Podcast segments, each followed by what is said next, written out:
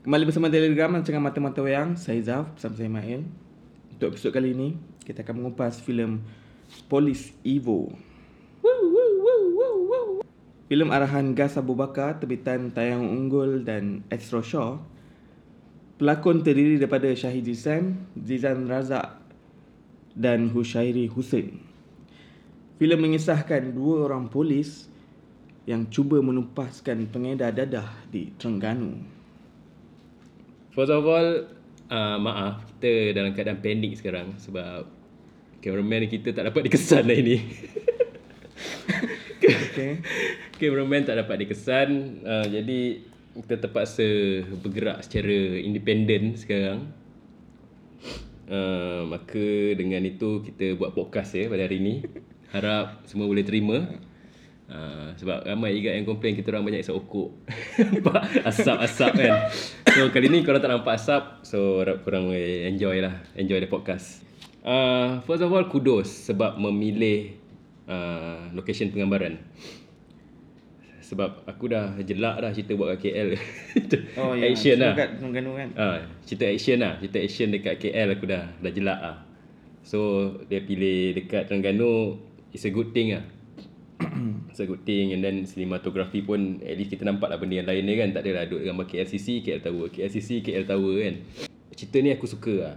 Aku suka dan aku rasa berbaloi aku bayar RM11 untuk tiket. Okay, aku RM12 setengah. Aku suka dekat villain dia. Villain dia okay. Ha, buat pertama kalinya aku rasa cerita action, local action movie, villain dia terasa macam villain betul-betul yang tak overdo. Dia punya jenayah tu actually believable lah. Aha. Ha, dia tak macam over top ni yang selalu filem kita bila orang jahat je kan. Memang jahat-jahat harimau punya kan. Betul jahat. Boleh diterima lah. Even though aku tak tahu Syabu Naga tu wujud ke tak, aku tak tahu lah. Ah, Tapi yelah. aku percaya benda tu lah. Mhm. Writing pun bagus. Oh, ah, talking about writing, writing dia aku rasa amat berbeza dengan cerita-cerita alaf baru kita. Action lah, talking about action movie lah. Talking about action movie, dia punya writer, dia punya writer ada tiga orang. Uh, tiga orang uh, Gen Y. Tiga Gen orang Gen Y. Daripada Gen Y, umur 26, 27, 28. Come out dengan benda ni amat gempak lah pada aku.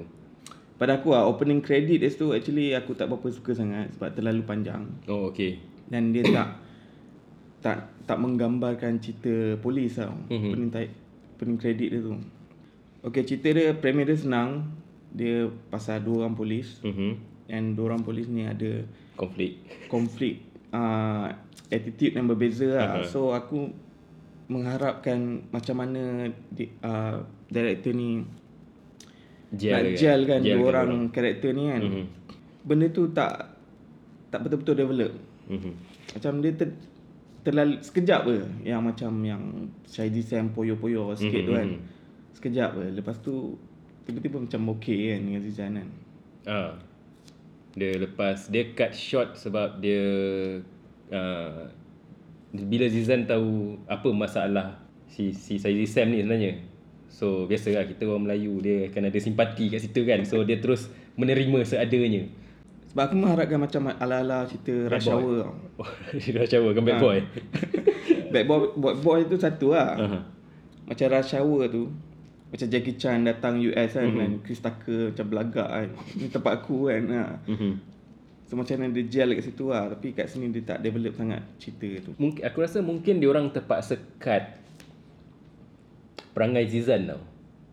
Sebab ramai orang dah jelak dah dengan cerita-cerita yang Zizan berlakon sebelum ni. Okay. So dia cut perangai Zizan. Aku rasa Zizan terpaksa ikut skrip. Dan aku rasa kali ni dia terpaksa ikut skrip. Dia tak boleh nak impromptu sangat aku rasa. Hmm. Uh, so it's a, it's a good thing It's a lah. good thing yes. Aku suka buat pertama kalinya aku suka watak Zizan kat dalam ni. Hmm. Dia tak over tau. Ah, tu lah mungkin dia terpaksa ikut skrip. Uh, the next best thing is uh, between Zizan and Shahidi Sam uh, tak ada orang overshadow antara hmm. orang dua. Ah, betul? So dia develop karakter tu okay kat situ. Mhm. Nampak macam movie ni memang cerita Zizan and Chazi Sam lah. Mhm. Bukan Zizan je hero. Ah, Chazi yelah. Sam je hero. Dua-dua lah mainkan peranan dalam movie ni.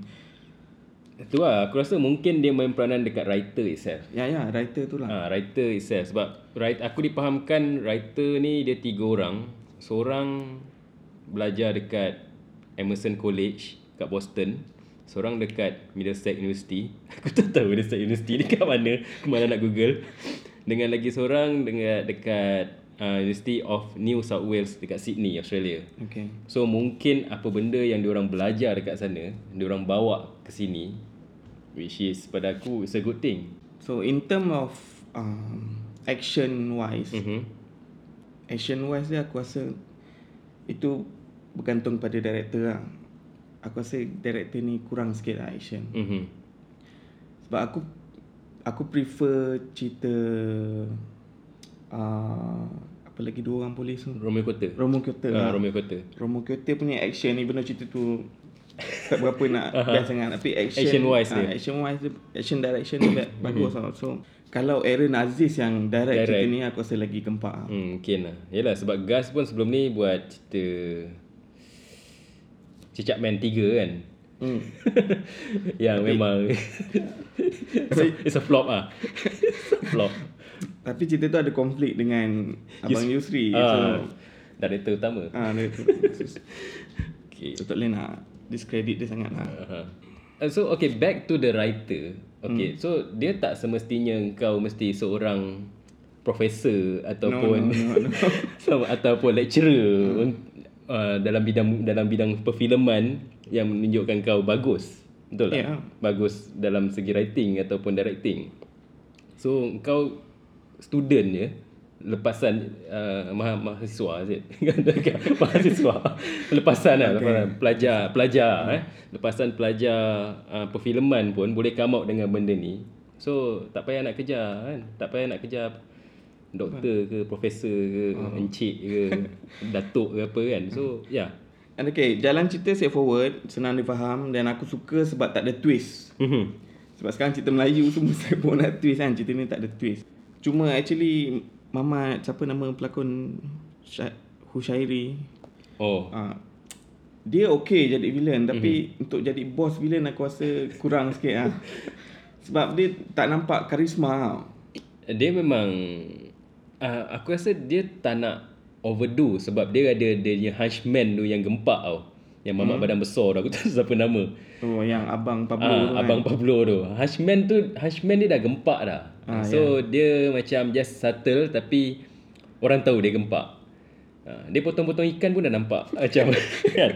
Dia potong-potong ikan pun dah rasa seram dah kan. Dia, masa dia potong-potong ikan dah aku rasa macam, "Huh, gila tak payah nak tunjuk dia sembelih orang ke apa tau. Dia siang Hmm. ikan ni aku dah rasa dia punya aura dah. Tapi cerita ni even though script writing dia bagus, Mhm. still ada plot Aha. plot hole sikit lah. Dia Yelah. Sikit loose. Macam scene yang anak Hanafisu tu. Oh, aha. Aku tak tahu kenapa orang jahat tu nak bunuh. Aha. Macam tak ada sebab. Ya, dia punya backstory tak kuat. Uh, and then tapi dia, dia tak dapat bunuh pun. Lepas tu habis macam tu je. Hmm. Kau beria-ria bakar rumah, Ah, pergi hospital, hospital, kan. ah, yelah. Lepas tu habis-habis je. Ha, yalah. Okey, uh, dah aku cuba cuba prototype. Okey, eh, kita aku tak expect wonders cerita ni. Okay? Ah, aku yeah. tak expect wonders. And pada aku the evolution dia bukan evo, the Hmm. evolution of a action movie dekat Malaysia jadi kepada benda ni aku dah happy. I am happy enough. Ya, yalah. I am happy enough. So kau kena consider standard dia sekarang is local.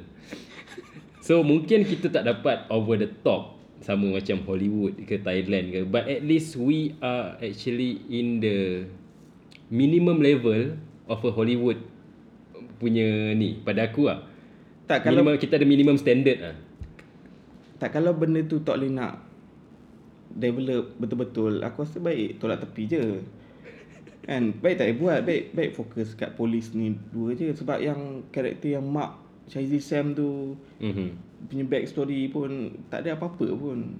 Overall cerita ni memang Menghiburkan lah Aku memang suka lah Okay, top. Rugi lah Apa Siapa yang tak tengok wayang tu Ah, rugi betul, lah serius rugi. Korang patut tengok ah, dan kalau boleh tolonglah pecahkan rekod KL Gangster. tak dapat pecahkan jernih, okay tak apa. Tolong pecahkan rekod KL Gangster. So aku tak rasa KL Gangster sepatutnya jadi uh, top 2 untuk kutipan filem. Dia perincian babak tu yang aku agak respect dekat dia orang ni.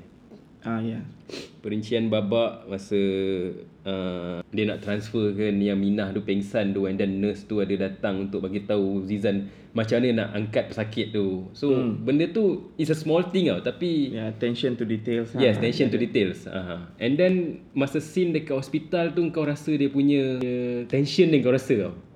Okay, overall cerita ni aku suka dan aku rasa aku tak tahu aku mungkin macam nak tengok lagi sekali sebab aku nak tahu adakah tengok bila tengok cerita ni dua kali feel dia sama atau tak.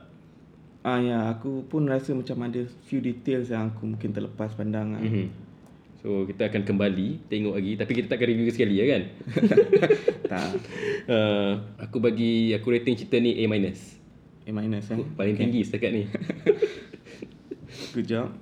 Okay. Okay aku ada top 5 dengan bottom 5 Mhm. untuk movie ni. Okay. Nombor top 5 nombor 1 Syahidi Sam Badan Sado. Oh ya. Yeah. Okay, aku lupa bab tu. Uh, aku tak suka kau tak sadar. Dia buff. Okay. Okay. That's a good thing. Yes, buat pertama kalinya ada pelakon yang mencirikan watak. Okay, nombor 2 Scene masa yang rumah terbakar Zizannya reverse psychology tu. Mhm. Itu itu best. Betul? Okay.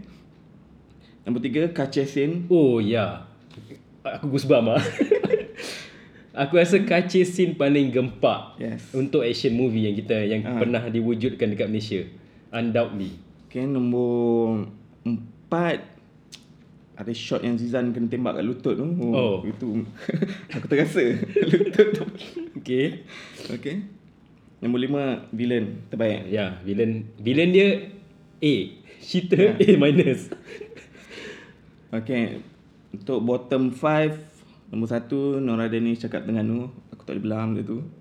Hmm, aku quite okay benda tu. Okay, tak apa tu kau punya sendiri. Okay, then nombor 2 orang jahat semua aku tak faham kenapa baju tak zip. Oh, tak ada butang, semua nampak dada. Pergi hospital macam tu. agak-agak kan, jahat pun agak-agak kan. Okay. Okay. Nombor 3 yang pasal Harun Salim Bacip mengamuk. Mhm. Arwah. Okay, arwah. Nombor 4 ah, Proton Privé terbang. Ah, dia tiba-tiba je dia langgar dia Ah, terbang. Itu ngarut gila. Ah, okay. And nombor 5 Forklift meletup scene. Ah. Aku tak tahu Forklift tu slow kan Slow je Apa boat tu tak bergerak-gerak lagi kan Dia tak letak enjin kot. Nak kena panaskan dua enjin. ha, Itu lah Okay bottom 5 Alright. Okay, uh, sekian saja uh, episod kali ini. Uh, kepada cameraman kami, kalau tengok, silalah kembali sebab terang tak dapat kesan dia, tak tahu ke mana. Uh, kalau masih lagi tak jumpa dia, kita tak nak lah cari ambil orang lain untuk shoot kan sebab we are team. tak tahu pasal dia hilang tiba-tiba. Uh, jadi mm, sekian untuk episod kali ini. Jumpa lagi di episod akan datang. Uh, terima kasih dan Assalamualaikum.